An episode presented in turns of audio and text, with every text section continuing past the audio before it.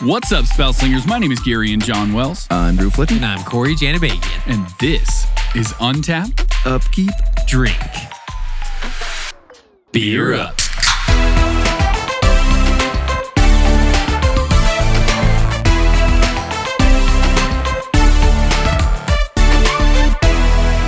Welcome back, guys. It is the year of plenty 2020. We're going to wrap this year up. Uh, I think we're we're going off. You've the- already had too much to drink. I've had much too much to drink. We are chilling, hanging out. It's the holidays. We're enjoying each other, I mean, enjoying each other's company. like, let's drop some lines here. Getting weird. All right. Can I can I at least have my water, please? Like I, I need to Of sober course, up. Yep. Um, but I think we're gonna go through. We kind of are going impromptu for these last couple of episodes because we just wanted to talk more conversationally about Magic the Gathering. Plus, we had some beers that weren't necessarily thematically tied to anything, but we just really Well, wanted to dip into them. They're a lot more celebratory than what Yeah. a lot of the other ones have been. So this is kind of a holiday episode, kind of a year-end episode, and and more just like you know one last rip before we start a series of how to play videos. So we're going to be talking about mana bases, specifically what you need for your mana base in EDH versus other more uh, streamlined traditional, Traditional formats like more of cards. Faster formats. Yeah, exactly. So today we decided that we would do one beer, but just one of the larger celebratory beers that we've had stashed away. This here is called Mother of Dragons. It's a special one. special Game of Thrones Royal Reserve Collection. It's a smoked porter and crike ale blend. It says a beer for Daenerys, a blend of delicately smoked porter and tart cherry crike, brewed for those who nurture the dragon. Ooh. So it's six percent. Sorry, six like six point six. 6.6. Yep, 6.6. And it's brewed by Omegang Brewery. Uh, but yeah, so this is the Omegang collection. There's, I mean, there was originally four, and then they kept on making them, and right now we have four, and we're going to keep collecting them. But this is the first of them that we're opening up because it was the first one that I actually got. Yeah, the label's already starting to wear on us. So Yeah, it's been We're dipping into it. in storage for way too long, and I was like, we need to crack into this because it's been sitting around for a long time. And just so we're aware, before we dip in to get a taste of this, uh, like we had on a previous episode just recently, this is dark beer that's supposed to have the flavors of cherries. So let's see uh, what we've got going on here. Mary Chrysler. Ooh, that's some tart cherries and smoky, and There's the a lot porter gets going on. lost. Yeah. in the in the first taste there, uh, on the nose, you can definitely have that tart cherry, and I'm pretty sure that we've literally had the tart cherry crike from Omegang ages ago. I don't know if it ever actually made an episode. Yeah, I but we can't had remember. it, and it was pretty damn good, and we all appreciated it. I don't know. To me, I get the tart. I get that almost like cranberry style sour. Like it's almost a pucker dry sour. Oh yeah, it's dry as hell. Uh, and then it almost kind of blends in with the fungally porter. It's I not don't like how you use use it's fungal all the time. It's not malt. It's more nutty, Earthy. earthy. Yeah, getting a lot of yeah. those flavors mixed in with just the tartness from the cherries. Yeah. I think it's it's a good blend. Yeah. I think the cherry kind of overpowers it, but not in a bad way. I think it's it's different. I like it, but I'm not 100% sold on this being Daenerys's choice. Yeah, I was gonna ask that. Like, Yeah. is this? I feel like this is should have had the, the mother of dragons. the cayenne or, you know, s- no, just no, like a don't hint do a of pepper beer. That Oh, shit's you should have just done terrible. a pepper beer, bro. It should have No. been something just a wee bit spicy. No, I feel like this should have been like a nice bright note beer, which it does have, but not quite what you expect. Like the Stark beer, you'd want to be like dark and like broody and kind of I think this one needed to be like a really really powerful like red ale. Yeah, or something like that. I don't know. She spent so much time on Qarth and in this fucking sea of grass with the Dothraki that I feel like That's why you need something overpowering. Yeah. just It's- punch you in it the needs to face have, with like, flavor. the strong flavor. I don't think cherry's the flavor for it. I like, I f- honestly feel like Habanero. she's a hop girl. Something that has like the bright kind of not tropical, but I mean, if we could ever get Emilia on the show, we could ask her what she thinks. But what I think is that it should have been something spicy or harsh. We need to, her to take one of those Facebook quizzes. What kind of beer are you? yeah. I yeah, I think this is good beer though. Well rounded, certainly drinkable. I mean, this is this is like I always joke about bombers being beers that you share. This is literally like a wine bottle. Like this, it's Yeah.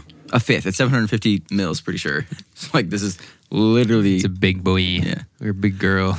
Uh, and for this episode, we do have a special guest who wanted to say hello to all the fans out there and wish everybody a happy 2020 and happy holidays. So I'd like to invite the One and only. the one and only budding MTG Pro Tour Next world champion. world champion.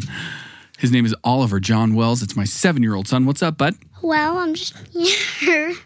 Well, hi. Um, You got to get on the mic, bro. Tell me, how long have you been playing Magic?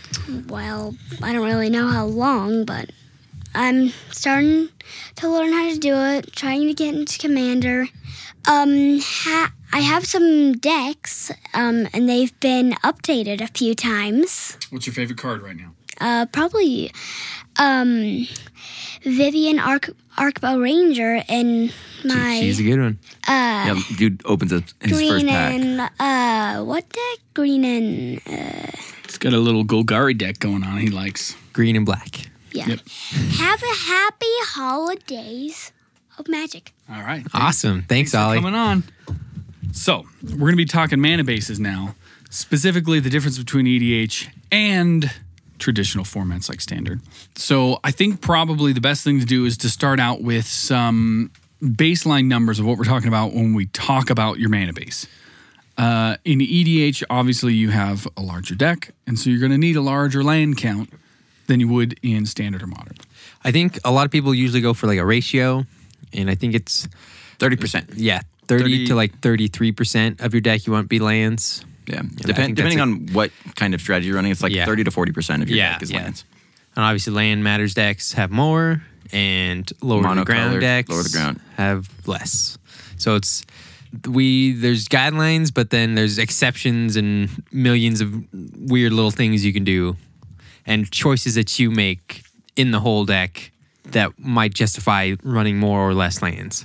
Yeah, I think the big thing too is knowing what your mana base is and knowing why you chose it that way. And so maybe you mulligan differently because of that or play differently because of those odds. And so the the important thing to know about your mana base is that you need to know your mana base. Like it, it seems like such a basic thing that you should just As basic not even lands. and that you just shouldn't even care about. But like, it's so fundamental to playing the deck that you just you really have to be cognizant of it as you're building and as you're playing. Yeah, it's easy in every single format to want to play more spells and just cut lands. But we we kind of is almost like made a meme out, out of it by now. It's just like don't cut your lands. Like you need to have your critical threshold to play your deck consistently.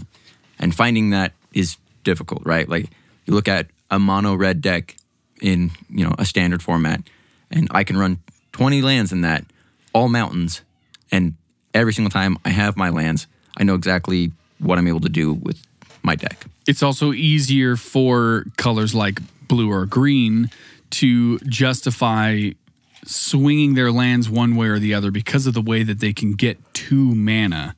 So with with the ability to draw much more cards than the other colors, blue is able to get to those lands should it need to.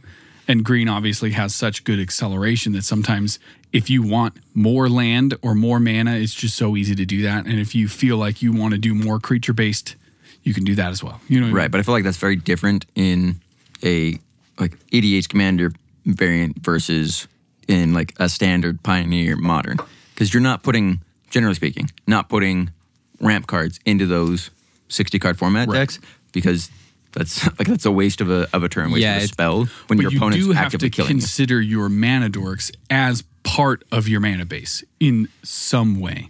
Yeah. I, I agree. Yeah, I just think in the 60 card 1v1 formats, a mana dork is a lot more useful because it's so combat focused. Yeah. As opposed to just a ramp spell. Yeah, because sometimes a Llanowar Elf is also a one one that might tax. Yeah, just a blocker or just one damage, it might save you. So it's easy to sort of determine your ratio of how many lands you should be playing, especially if you're going on kind of the baseline of 30%. That's a pretty easy equation to fill out. It gets a bit more dicey when you've got more colors involved than just a monocolor. Uh, you have to decide which color gets the most focus and why.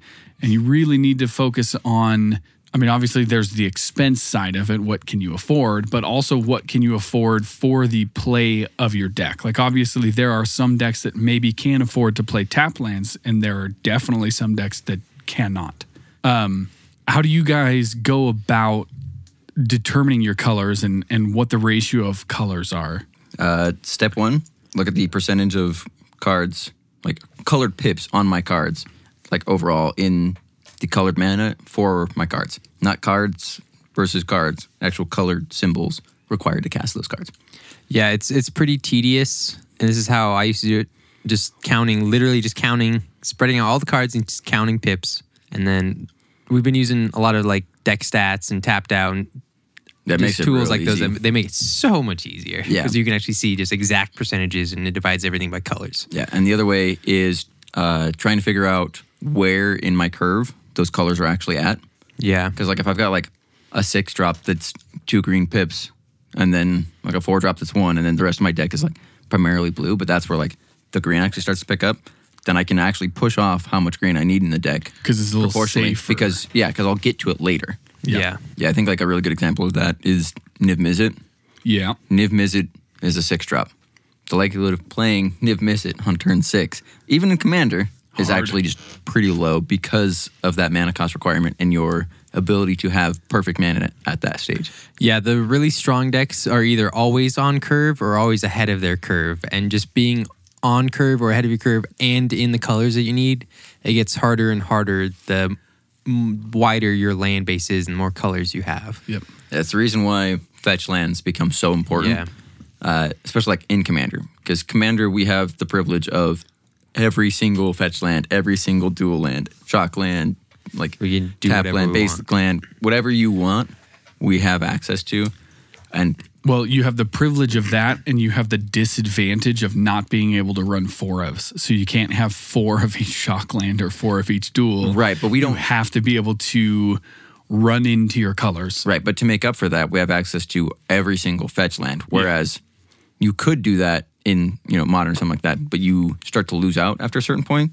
Whereas in Commander, you can literally run what is it like nine fetch lands, something like that, for a four color deck, and then you know obviously your numbers go down to a certain point, but you can run every single one that gets you either of your colors, and it's still going to be enough if you, especially if you have you know the shock lands to go with that or Yeah. the whatever the other dual land mixes happen to be, and that'll still work out for you. Or, you know, you ru- run like evolving wild and stuff, and that's still good enough to get you where you're going. Yeah, Because Yeah. it's not just like being able to fetch for the land, but be able to get the color you need for your situation. Yeah, and I think in EDH we have the luxury of if somebody says, "Oh, I'm ramping," it's like, "Okay, no big deal." Like everyone ramps. Like that's what a lot of people just spend their first couple turns just building their board state, developing. It's like I'm just gonna ramp. I'm just gonna Kodama's reach pass. Like it's just an unspoken rule that everyone's just gonna do it, and it, nobody bats an eye at it. Yeah, but to see someone in a one-on-one format pass the turn with just a ramp spell, that's the tempo advantage that most decks need, and all it takes is that one turn off to just run them over. Yeah, um, So I would say that's one of the bigger differences in EDH versus Yeah, you actually play ramp spells. Like there's Well, it's you not to say the that there's not. Yeah. Yeah. It's not to say that there's not time to play those in other formats because obviously you look at standard and there's a reason why Field of the Dead was banned. Yeah. And then in Pioneer, again, it was banned. You know, modern had some decks that were like hard ramp decks. I mean things like- prime time. Yeah. he he's pretty hard ramp. and there's a lot of a lot of decks that would want that if it didn't take a turn off for doing so. yeah. Like you have to have so much added value on top of the fact that you're getting your lands in order for that to work in those formats. Yeah, a 1v1 clock is so much faster than a multiplayer clock because you are probably not the threat right from the get go. And so you have time to play these ramp spells, to play lands that come in tapped and just these slower ones. Yeah, I think it's kind of funny. Like you, you think about that, and Gary and I uh, a couple weeks ago were playing one v one. Little French commander. Yeah, and we're just like Yeah. playing it, and it was just like, holy shit, it feels so different. Not just because the, the life totals were changed, but just like I don't have the time to to set up. Well, like, you are coming at me and the decks and were not aggro all made the to do that either. Like I, the first three turns, I had stuff. And I'm like, man, if we were playing four person commander, this would be a great hand. I was like, I, I'm gonna do nothing, pass a turn.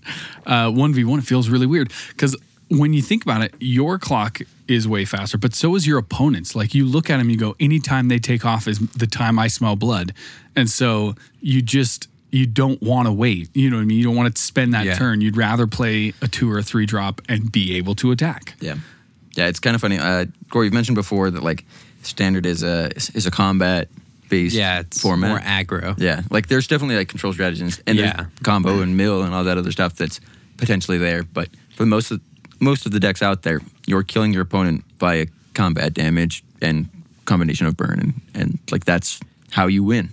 Like that's just how those games play one way or another. And you do everything you can either to mitigate your opponent doing that or to accelerate the clock that you're putting on your opponent. And I think Yeah. that that's also really big in how you build your deck and how you like, influence your lands because every single land that you play has to matter at that point in time. Yep. Whereas in EDH, we have, again, like the privilege and the time to be able to dilute our mana bases with the utility lands that are colorless that do something else. But if you do that in modern, you do that in standard, it's like that's basically taking a turn off if you play a land and you need that colored land at the same time. Like having a colorless land on turn one, two, or three in standard modern and pioneer is so impactful to your opponent just because it's like, oh, well, they're not playing, you know, those heavy yeah, it's like cards. I already feel ahead because Yeah, of it's like yeah, they can use that for colors, but if they have, I don't know, say you're playing the mono blue deck, you never would want a utility land No. in that deck because your your big payload is the Djinn, and you need the island specifically to continue yeah to pump. it- that especially that card that card's a unique build around because it cares only about basic islands and so it's hard for me to justify running other cards in that pioneer deck because i need basic islands to help beef that up i need Well, consistent basic islands even just tap lands are basically the same thing. Like in limited, you're going to take some amount of these like scry lands or things like that. If- if simply because simply because you have to, you Yeah. because you don't have any other options. But once you go into constructed, you cannot take that turn. If you have a, a handful of red in an Izzet deck and one blue and a duel that's a tap land, you're fucked. You taking a turn off that you did not want to take a turn off, especially in these aggressive decks when your turn one, two, and three are basically the game. Yeah, I feel like for most decks, taking turn one off is fine. Yeah. You know, and that's the only time you want to play tap land. And like, yeah, the mono red decks are a little bit different in that, in that they have like, you know, six to eight one drops that are realistically, you know, good to go on turn one. And so it's like, well, I guess I start on turn two like everyone else, which really starts to feel bad in a deck where you're like, well, I just I could have gone in and punched face, but I just didn't have the card to do it. Playing those tempo decks, it's so hard. Well, I don't want to call it tempo deck, uh, aggro decks. That one turn, like those turns one, two, and three, are where you peek out and go and get ahead of your opponent. You got to get two, four, six, eight damage in those three turns. Starting on turn two, you're already like, man, I just gave this guy a free fucking turn. And that's the only advantage I have because all of my stuff is less impactful than this other player. Yeah, individually they are, and you, it's because you have to to race. So every Yeah. single land that you play matters so much. You know, it's like we were talking about playing in the uh, Pioneer the mono red deck, whether or not it was worth playing the like Ramunap. well, not Ramunap, because Ramunap I think is worth playing, but the one from Eldraine, the Dwarven Mines or whatever Oh, it is. yeah, yeah, yeah. Like, is that card worth playing? And you think about it, it's like, well, I need three mountains. Okay, that's fine. But it comes in tapped if you don't have those, which means that you need to play it on turn four or later. Which, if you got on turn four or later, great. If you have it any other time, it's yeah No, it hurts it doesn't give you the, the creature and comes in I was gonna say that's it's like, the big thing. It's not like a mutavault. It's not a man land in the way that like you can tap it over and over or dump mana into it to create it. It's the one time, and if you don't hit it, you don't get it, and it's tapped. It's like you lose tempo and the value of the creature. yeah, with yeah, with that, it's like the the big reward versus like the heavy heavy loss. Yeah. And so I, it's funny because like the blue one, I think is the only one you take the risk on for that. Just because if you're playing blue and you're playing, you know, instant sorceries, having it come in tap, like you're probably playing around that anyways to, to have like limited mana that you're playing, whether you know for counter spells or like cheap creatures or whatever it happens to be if you're playing tempo. But like as soon as you have that third one, like that's going to get you the advantage that you need, which is to have an extra spell as a free draw, essentially. Yeah, the, I think because of this, people see the blue one as the best one because Yeah, it's, sure. you it's the only one where you'd be like, yeah, I can take that risk. The other one was like, nah, it's, I it's just can't not even like- put that in my deck. Yeah, even A the black one-one one. dwarf. Yeah. Well, even the black one, which is great. Like it's it's close to Gravedigger just on Yeah. land. And I think the extra bonus on them is that they do have the land types. So like in the formats where you are fetching for land types, you know, it matters. But at the same time, it's like, okay, we're not getting that in Pioneer. We're not getting that in the Standard. Those don't really matter. But because tempo isn't an issue pretty much at all in Commander in the way that these other formats. Well, right. You don't play is- aggro. You don't play tempo decks in. I mean, like there's Voltron, and like theoretically there are aggro decks, but it's it's just strictly not the same pace and the same structure as what the other ones are because you still do have time to ramp and to miss land drops, but in 60 card formats you don't. Yeah, I think EDH, in a lot of ways, is just a lot more forgiving in this way, both with the spells you can run and just the mana bases and how people build their decks. Yeah, and kind of in tune with that as well as the actual lands that we're able to run in EDH. Like we have, yeah, we're limited to one ofs. Yeah. Right. But at the same time, as far as like duels are concerned, we have the OG duels. We have they're good. lands, They're pretty good. battle lands, right? The BFZ uh, ally colored lands. We've got the bicycle lands from Amonkhet. Dope. And then, although they're not technically dual lands, they still have, you know, the the colors and some, you know, perk on them, whether they come in tapped or whatever. But we've got pain lands, scry lands, check lands, uh, the bond lands. I guess te- technically we've got the the tainted lands, which kind of like in the check land regions. Man lands, fast lands, reveal lands, filter lands, and then if you need to, you've got the bounce lands and the tap lands. Like you have such a an array of what you can do for your mana base.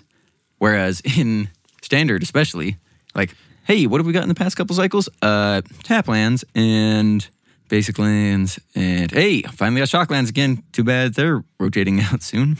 Yeah, it's if you play standard to keep up with these rotating formats, it's you basically buy a set of the lands that come out and run those until you cannot run those. Yeah, you run the best of. You run You yeah you make the deck as highly tuned as you can until it switches and then you make the next highly tuned deck well we can just sort of chill and just we can run tap lands and then upgrade them over time be like oh hey i pulled the shock i can throw it in there it's like invested in these fetches i can run them And one of the things you can do because uh, spoilers are now past tense. We're past Christmas here. Uh, you can do like me and my family kind of do, where there's no rush. You know what I mean? Like it's eternal. So we kind of like gift each other some of the more expensive cards as things go on. You know, you get a fetch for your birthday. You get a you get a duel for your you Get a dope Christmas ass present. Ring. You know, I was gonna say, or you A just dope get, ass like, Soul Ring. you know, a judge promo soul ring. Yeah, and I mean that that's another quote unquote luxury that commander players have where it's not you're not working against the clock of a rotating format where you just you have to get them and play them as as much as you can before they're gone. They're just there, you know. Commander just has uh I almost said the best mana base, but And there's a reason why Pioneer has those fetches banned, right? Like it's a very conscious decision by WotC to limit what we're able to do in Pioneer. And it's because otherwise we would have those mana bases that we could just run four color good stuff. Yeah, it's not that they neutered a lot of mana bases, it's that they steered the design direction away from making those certain decks a lot more powerful. Yeah, it's just they they become easier to run because you're able to just get your colors more consistently, and like that's the most important thing that dual lands do is that like everyone's like, oh, dual lands, you know, like they're so so powerful, and just like the dual lands are great and they are powerful, but it's the fetches that are like the actual powerhouses because they allow you to find the dual land that you need in your situation. Like dual lands, don't get me wrong, they're they are the most powerful lands in Magic. OG duels are just the best, but having the fetches makes it so that you can get to them when you need them the colors you need them, and like the ha- gives you that selection that otherwise you just don't have. Because otherwise, it's just the luck of the draw. Yeah, I think the banning of the fetch lands also was a an introductory price point kind of thing. They wanted to make sure this format would succeed, and if And then they'll unban them later. no, no, No. if, if, if the fetch lands are legal, then every deck runs them, even two and three color decks, because of what it does. It's just fast and consistent. Uh, and if you're even running four copies of your fetches, it costs you twice as much for your entire deck as it would without them. Yeah, and I so mean, even the now your decks like- are just expensive. Period. Yeah, the cheapest fetch is like 15 bucks for a, a used copy. Yeah, so I think Heavily. getting rid of the fetches makes it. I think just that alone just sets it apart from modern. Because if Yep. we had fetches, then it would it would really just be It more would, it modern. would, yeah, it would feel a lot more like modern. especially on my wallet. Yep. Uh, Because we don't play modern anymore. Do you guys want to dip back into this beer and see where see where it's at? I feel like I know where it's at. So to me, it doesn't feel like this beer has evolved a whole lot in the last 30 or 40 minutes that we've been talking. It still feels very tart, a little dry, and still very much a porter. I mean, it's got this earthy, malty undertone. It's like if you took like the most generic flavors of porter and you're like, hey, what if we also just threw in this cherry beer? this dope ass cherry beer. And like the cherry beer is dope, but it just, I feel like it just doesn't add enough to make this worth the price point of this beer. Yeah, it is kind of underwhelming in that it it really is just generic with some cherry. It's really sweet. Yeah, I like the cherry aspects of it, but I think I was, I think our expectations were a lot higher. For sure. Which does not bode well for what's to come. Yeah, this is number one. I'm a, I'm a big fan of this one. Yeah, I figured you would be, but It's got I just, a lot of the things that tick my boxes. You know what I mean? Mm-hmm. Fruit. Yeah, I just want Yes. I want more Sweet. out of the the porter flavors. Like it's just I don't know. It is supposed to be a smoked porter with the the Crike blend, and it's sure Yeah, I, don't, a I don't get any smoke. That's yeah, for sure. I'm just getting some some maltiness and then some cherries. a little bit of sourness. Oh my gong, get your shit together. We need some complexity. Uh, I voted for beer of the show. I mean, Yeah, yeah, I second it. I veto. no, I think it's a pretty good beer. The problem is the price point. Like obviously, I think obviously that's it's what- branded, and that's the big problem. Like Yeah. when you buy something with the name Game of Thrones on it, from and also HBO, like, the price point in Utah is just higher. Well, that's true too. But I. I think that the if it hadn't been for the price, I'd be like, yeah, this is great. But the fact that it's like weighing on the back of my head the entire time is just like, Damn, I spent. wow, I spent. s- It's not just money. Like it's a fair chunk of change. Could have bought a fetch for. Literally. You know, you have a problem when you measure things and fetches. It's how much? How much of a duel? I This is skip, this is, this is twenty percent of a duel. lunch for the week, I can get a fetch. So I think the big takeaway on mana bases as a whole is that you have to build it with your format in mind, and you have to build it with your deck in mind. Whoa! It sounds super obvious, but at the same time, it's really hard. and it's really not you know what i mean like it, it feels obvious but like you said it, your first instinct especially in commanders, to be like oh this new card i could cut a land Yeah. uh, don't do that Yeah, I think that when it comes to like general deck building, when I'm playing standard, I always have 24. That's my number, right? And I can go up or down based on what I'm doing, but I always start at 24 and then figure out, okay, am I playing an aggressive, you know, like red white deck? Okay, I can cut down to 22. Playing mono red, I can play 20. I can maybe play 18, but I'm gonna play 20. Yeah, and so we sort of just touched on that earlier, just watching your curve at the same time as you build your base. And I think online tools make just that so much easier, right? Like on Arena, you see that, which is Yeah. great, and it even does the color differentiation Yeah, for you. and it just it'll autofill land and balance your colors and stuff like that. It's really it's a really good tool. but I think that it also kind of hurts newer players because it just like you know does that like baby step for them. Yeah, it's, it will just throw 24 and be like, you don't don't don't mess with your lands. Stick with 24. Which, I yeah, I think it sort of just stunts the growth. yeah, of, because you of deck building. you do have to make those hard decisions because 24 is great, and like the way the arena splits your land is usually pretty good. But making that decision, like okay, I'm playing you know a green deck that has Llanowar Elves or whatever in it, so I can cut some of my green as long as I don't cut it to the point where I'm never going to get it in my opening hand, so I can play those ramp cards. Like that's where you have to like figure out where the line is, and that comes from experience. Like, Yeah. you have to be able to play that and know, okay, this is what I've experienced over and over again. And it's not just like, oh, I experienced this one time. We're not talking about bias. We're talking about like actual statistical evaluation, playing the deck enough times to recognize when you can cut and why. Knowing the why is so important. Yeah, and then that gets increasingly difficult when you are playing 60 card formats and run four ofs because then your statistics are all over the place. While in singleton formats, every card is the same statistic. And but I think that that the best and worst part about Magic is that there's no wrong or right way to build decks, and you can literally do anything you want. You can run 59 lands and one spell, and just you'll probably lose, but you can do that. But you can just keep tweaking your deck and improving it over Add time. one spell And every. just- play it 60 times. But you can just say, I went up to 25 lands, but I kept drawing lands, so I'm going to go down to 23. Yep. Or like, I've got 22 and I still kept getting mana flooded, I'm going to go down to 20. And then just vice versa, just keep moving around. Just like updating your decks with better cards. You can just do the same thing with your lands in any format. Yeah, and talking talking about like experience, it doesn't just have to be your experience. And I think that that's something that is really good about the Magic community. Yeah. is that everybody's been mana fucked. Everybody's been Oh, mana, you know, flooded, and it's just like you have those experiences, and you have that just like impulse to just be like, okay, I got mana fucked this game. I'm cutting lands. You know, I'm gonna run it that way. But just because you get mana fucked once or mana flooded once doesn't mean you can just cut it. You have to be able to say, okay, statistically, how often is that actually going to happen? Probably not very often. When it comes to getting mana flooded and mana screwed, you remember the times when it was the most impactful In a to fuck you way? over. Yeah.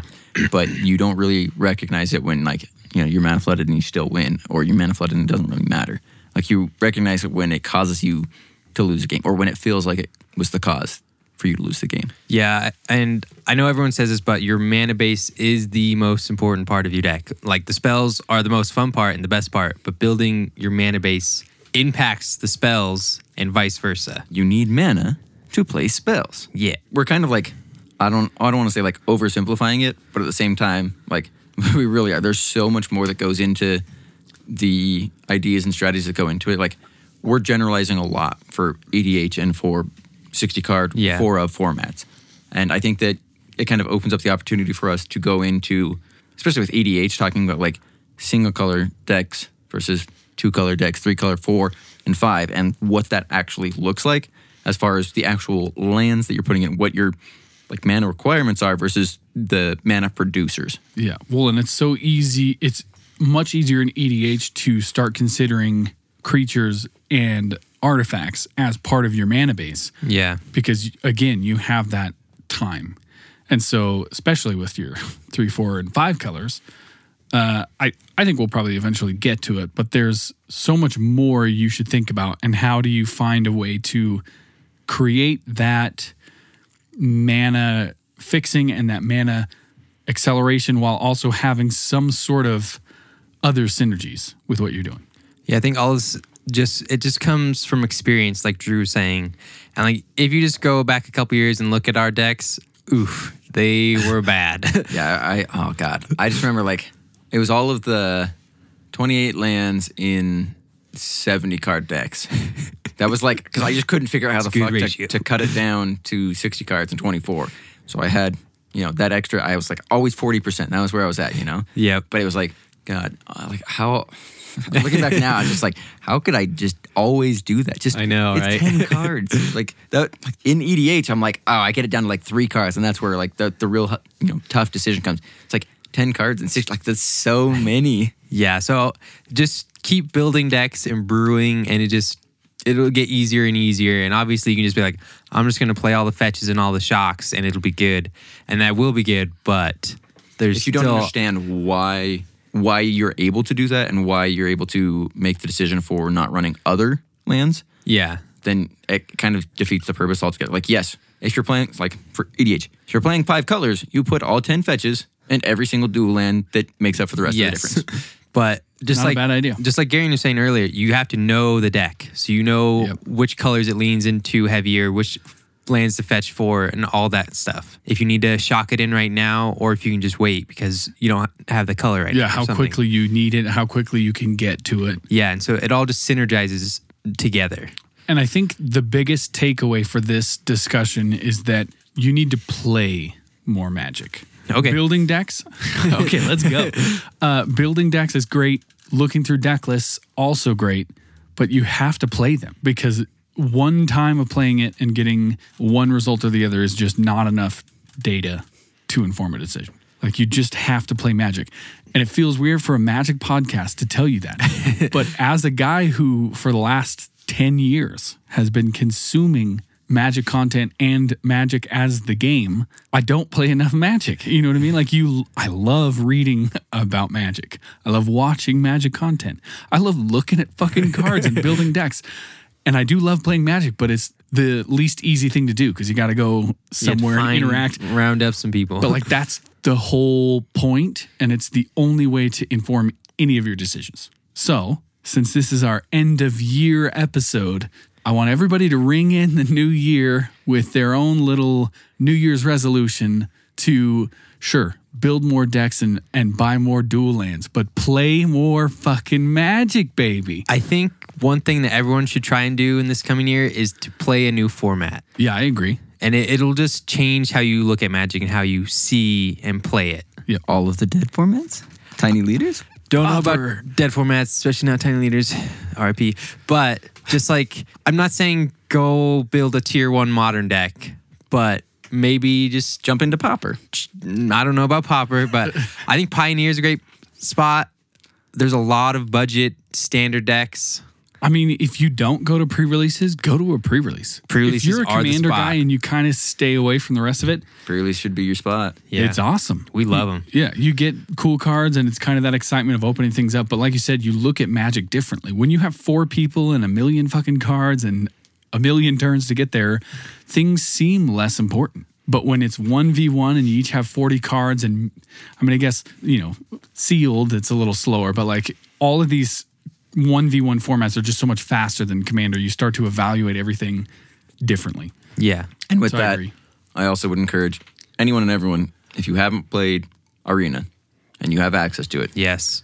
get on, play, and for a lot of people, we have a fair amount of new players that listen, and I strongly encourage you to go draft on Arena. Yeah. To me, I mean, like, uh, it's kind of like a, a no shit coming from me because drafting is my favorite thing to do in Magic. It's the best. But like, you are not going to get punished aside from like the gold you put in or whatever. But like, drafting on Arena is the best introduction that you could get. Just, I mean, it's just Arena is the most accessible place for people to play. It's free to play for the most part. You know, like that's like the asterisk. You know, like look below and like see Yeah. all the, the details. But like you have the opportunity to draft in a place that you know you're not getting pressured on. You don't have people counting. You know, it's not like you're down at the shop and they're cubing and there's you know 20 people in in the room. There's, yeah, there's a at the lot less and, like, pressure. you know, it's like you're not playing in a, a tournament. Yeah, you're going to play against real people, which you always should be playing against real people. But you have the opportunity to say, okay, I want to build, you know, a deck based on the cards that I'm picking, and then you get to evaluate cards. You get to like make the choices for what goes into your deck, and really kind of learn from a different perspective that you just literally can't get anywhere else. Yeah, and I think in addition to that, just play more of a color that you never play. Mm-hmm. Like, I will play more. Oh wait, I will play less Grixis. yeah. I need you to play less Orzhov, less Grixis. Need play more green, Drew. Play more green. I'll I'll But try and play green is- less red, but I was gonna say I bought, such a I dirty built color. a mono red pioneer deck and mono well just red in general is my least fucking favorite color. But there's just so many merits to find in the deck, and I'm I'm growing fonder and fonder of it as I play. yeah, I think I need to play more blue. I've got a blue Pioneer deck, think but I should only all have play an more is blue. it. Yeah, you need Commander to play, deck. Yeah, you definitely need to play more blue. No, I I need. guess I've got Bant. Damn it. Yeah, yeah. Bant is something that I mean, I play too much red and too much green, so I'll, I'll try and steer. I need to play more more Grixis. we need to get you into Esper. Or yeah, Let's, uh, We Yeah. need to get you into Esper yeah, I control. guess. Yeah, I guess Esper control That's it what is. we need. And let's see, Garion. I mean, You need to not stop play playing black. black. Playing stop Sultai. playing Sultai. Whoa, whoa, whoa! No, I'll stop playing Sultai, but I'm not gonna stop. you were playing black. Boros. Uh, I've actually thought about Naya and Selesnya. The, the, it feels not only like color wise so different than what I play, but also like Vorthosy different. You know what I mean? Like it's way more on the brighter, lighter, heroic side. I'm like, it kind of think it Death. seems cool. Yeah. Yeah, what'll it be like to not have demonic tutor in a deck? Oh God, it'll be And wicked not- cool. no I only have graveyard one demonic tutor. That's the thing is the graveyards. Like once things die, I'll be like, oh See, no. that's the thing. That's it's just a shift in mentality. It's like I don't care. Yep. Although I if you're playing white, you can get a lot of stuff back. Yeah. If you're playing green, you get a lot of stuff But you, st- again, you start to think about your deck and your mana base and your cards and all of it differently because you have to think differently when you do that. So I totally agree with that. I think play different colors, play different decks, play different formats. And not just play them, but actually commit to them. Yeah. Make the deck, like especially as a commander player, like make the new deck and commit to playing it. Like it sounds obviously like fucking scary, just like I just spent hundred dollar plus into a deck, but really take the time to figure out what you're interested in, commit to it, and play with it. And actively. pay attention while Yeah. you're playing. yeah, and this next year is going to be an awesome year for Commander. So there's going to be a lot of jumping on points. Yeah, for sure. And I think that we have the opportunity to one be a magic podcast that you know it's easy for us to just say, "Hey, go do this," and you know how, hope people really take off with it. But it's another thing entirely to be a part of the community and to actually, but be the people doing exactly that. Yeah, to just take helping part in that. everyone out. So I think that that's something that we can do going forward is you know lead by example and continue to do so as a podcast, not just talk about it because it's great to just talk about it, but we actually need to, I guess, kind of prove our involvement in the community because yeah, we've got like pictures and shit of us, but how much of that is actually us playing and demonstrating and coaching and teaching people about magic and like actually teaching people how to play. So I think that that's kind of one of the first things we'll jump off with this next year is actually teaching people how to play. We have new players. We have people who are asking us how, you know, how do you get into magic? How do you start playing?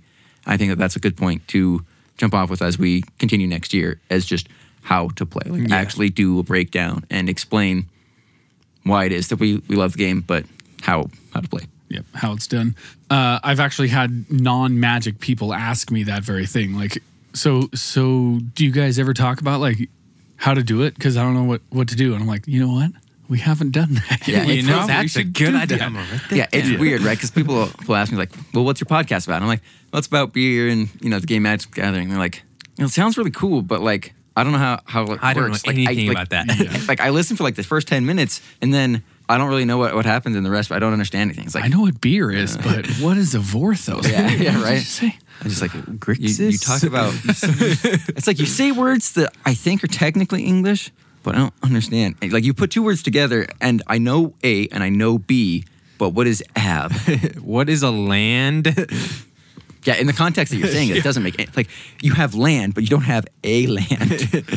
Yeah, so we're de- we're definitely going to try and kick off the new year with some more, not necessarily just basic, but more involved entry level stuff because I think it's important, like I said, for our community. Um, I think that about wraps it up for this episode. It about wraps it up for this year. whoop whoop. Uh, we are rolling back into the roaring 20s. Uh, side note for you guys my parents' house turns 100 years old Weird. this year, so it's going to be wild. Built before the Great Depression. Yeah, dude, it was. It's an old ass house. uh, but I think that's enough from us for now. Thank you guys so much for listening. We wanted to wish you guys that happy holidays, like all that, and of course, Happy New Year! Yeah. happy New Year from Molly. Uh, as we like to say on this podcast, Have fun. but not too much.